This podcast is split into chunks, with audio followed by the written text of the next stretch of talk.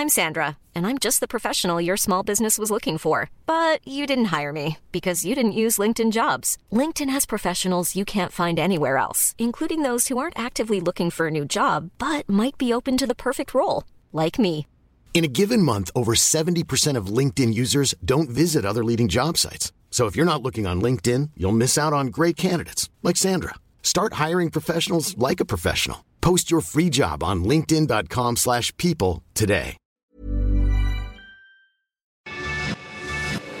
Te lo cuento. Tu dosis diaria de noticias. Hola, soy Pau Mendieta y aquí te va tu dosis diaria de noticias. ¿Te lo cuenta? Te lo cuento. Aquí se pueden quedar. Más o menos eso fue lo que le dijo ayer la Suprema Corte de Estados Unidos a los Dreamers. Empecemos por el principio. En septiembre de 2017, Donald Trump anunció que iba a acabar con una orden ejecutiva de Obama firmada en 2012 que protege de la deportación a más de 700.000 inmigrantes indocumentados. La orden, llamada Acción Diferida para los Llegados en la Infancia, DACA por sus siglas en inglés, es un permiso que ayuda a algunas personas para que puedan vivir, estudiar y trabajar legalmente en Estados Unidos durante dos años, con posibilidad de renovación. ¿Así nomás? No realmente, pues conseguirlo era bastante complicado. Los aplicantes tenían que demostrar que llegaron a Estados Unidos porque sus papás los llevaron antes de cumplir 16 años, que habían vivido ahí durante los últimos 5 años, que estudiaban o se habían graduado de prepa y que no habían cometido ningún tipo de crimen. Lo que no le latió a Trump. Según el presidente, Obama no tenía el poder para firmar una orden ejecutiva de ese nivel y por eso hace casi tres años dijo que los permisos de DACA eran ilegales y que los iba a echar para atrás. Desde entonces, nadie más pudo aplicar para sacarlos y el tema se fue debatiendo de corte en corte hasta que finalmente ayer la Suprema Corte le dijo al presidente que la acción diferida se queda. Los cinco jueces que estuvieron a favor de mantener DACA dijeron que la razón de Trump para echarla para atrás no era suficientemente fuerte. Ahora, el presidente puede tratar de argumentar mejor su punto de vista en las cortes menores, pero el proceso puede ser muy largo y la elección de noviembre está a la vuelta de la esquina. No que muy cuates. Morena denunció ante la FGR a su exdirigente nacional Jade Cole Polemski por lavado de dinero y daño patrimonial al partido.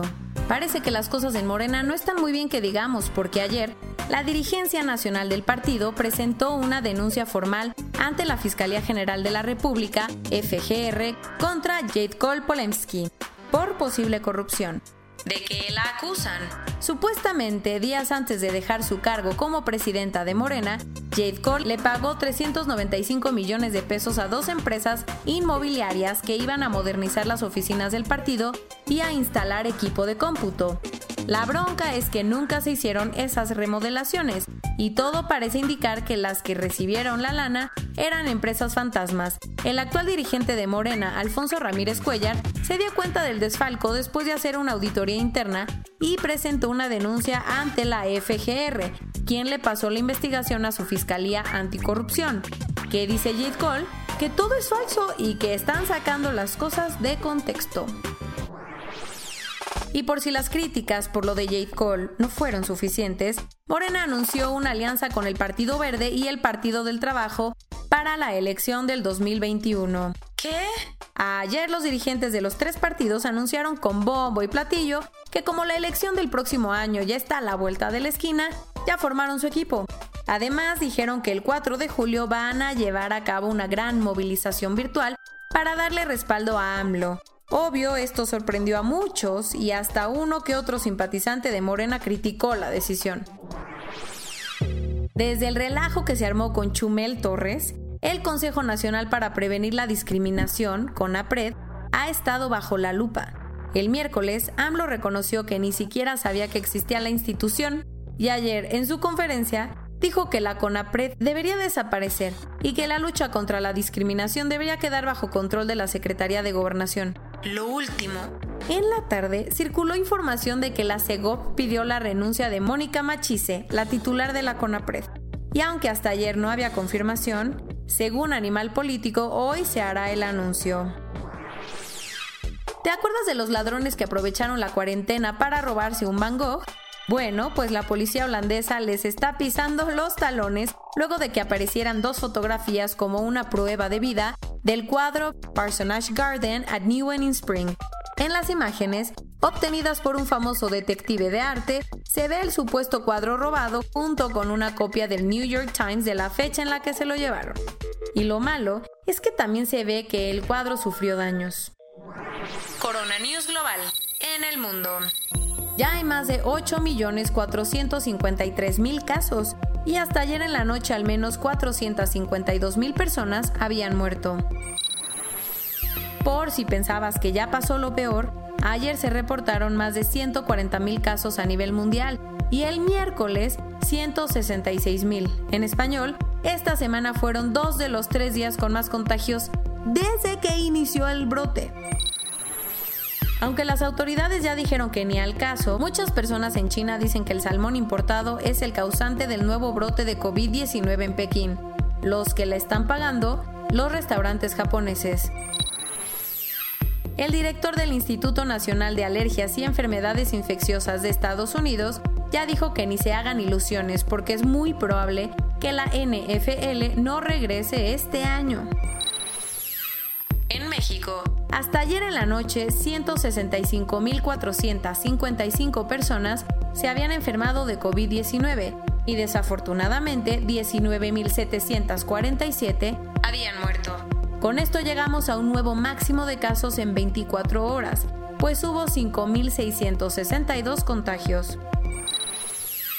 Negocio redondo, entre el 1 de abril y el 12 de mayo, la Comisión Federal de Electricidad dejó sin luz a más de 543 mil mexicanos que no pudieron pagar su recibo y luego les cobró más de 47 millones de pesos para reconectar su servicio. La UNAM presentó su protocolo para el regreso a clases, que incluye medidas de sana distancia, horarios escalonados, así como muchas actividades y trámites desde casa. Lo bueno, hasta ayer en la noche 4.134.000 personas se habían recuperado, con bares, zonas turísticas y demás sitios públicos abiertos, en Islandia las cosas ya están como si nada hubiera pasado. El motivo, implementaron un megasistema de rastreo y seguimiento de casos. La Organización Mundial de la Salud dijo que es factible que la vacuna esté lista a principios de 2021. Esto es todo por hoy. Nos vemos la siguiente semana con tu nueva dosis de noticias. Pau Mendieta se despide.